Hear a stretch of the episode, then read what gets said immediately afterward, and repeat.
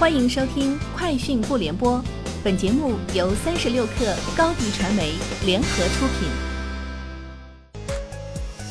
网络新商业领域全天最热消息，欢迎收听《快讯不联播》。今天是二零二零年八月二十四号。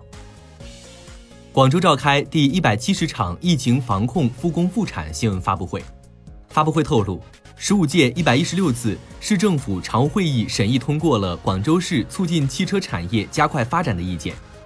到二零二五年，广州全市汽车产能突破五百万辆规模以上，汽车制造业产值力争达到一万亿元，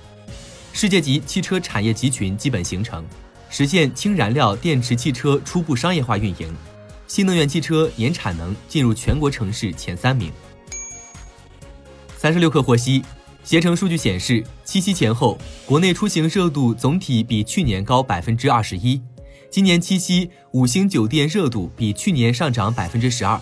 九五后预订五星酒店占比上升百分之十九，情侣入住七夕酒店时长也比去年增加四小时。七夕前后，北京、上海、郑州、广州、成都等交通枢纽城市的机场附近五公里内酒店热度上涨百分之二十。去哪儿数据显示，全国来看，七夕酒店预订量与上周同期相比增长百分之四十。上海成为七夕当天酒店预订量最高的城市，广州、北京酒店预订热度位列全国第二、第三。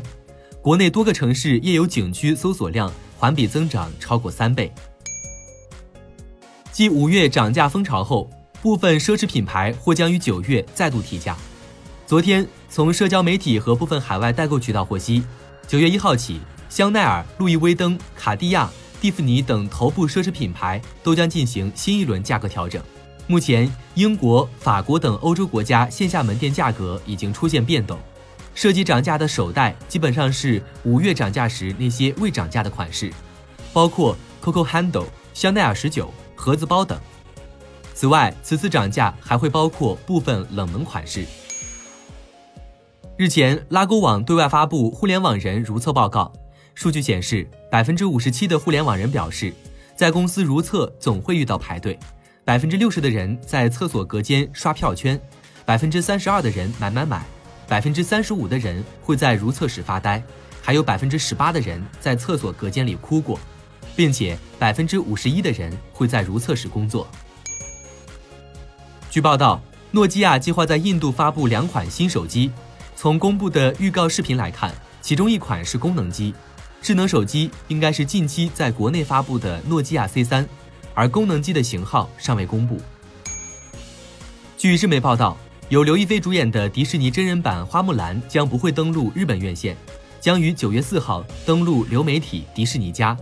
点播费用两千九百八十日元，约一百九十五元人民币，购买后可多次观看。以上就是今天节目的全部内容，明天见。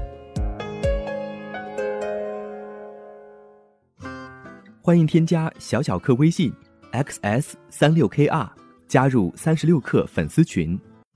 高迪传媒为广大企业提供新媒体短视频代运营服务，商务合作请关注微信公众号高迪传媒。